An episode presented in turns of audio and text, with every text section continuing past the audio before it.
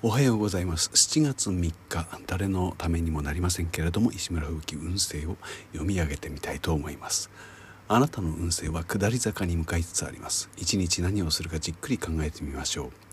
先に思うところがあればそれは仕事も勉強も油断せずにいきましょう。はいこのパターンですね。暑い日が続いております。皆さんお元気でいらっしゃいますでしょうか、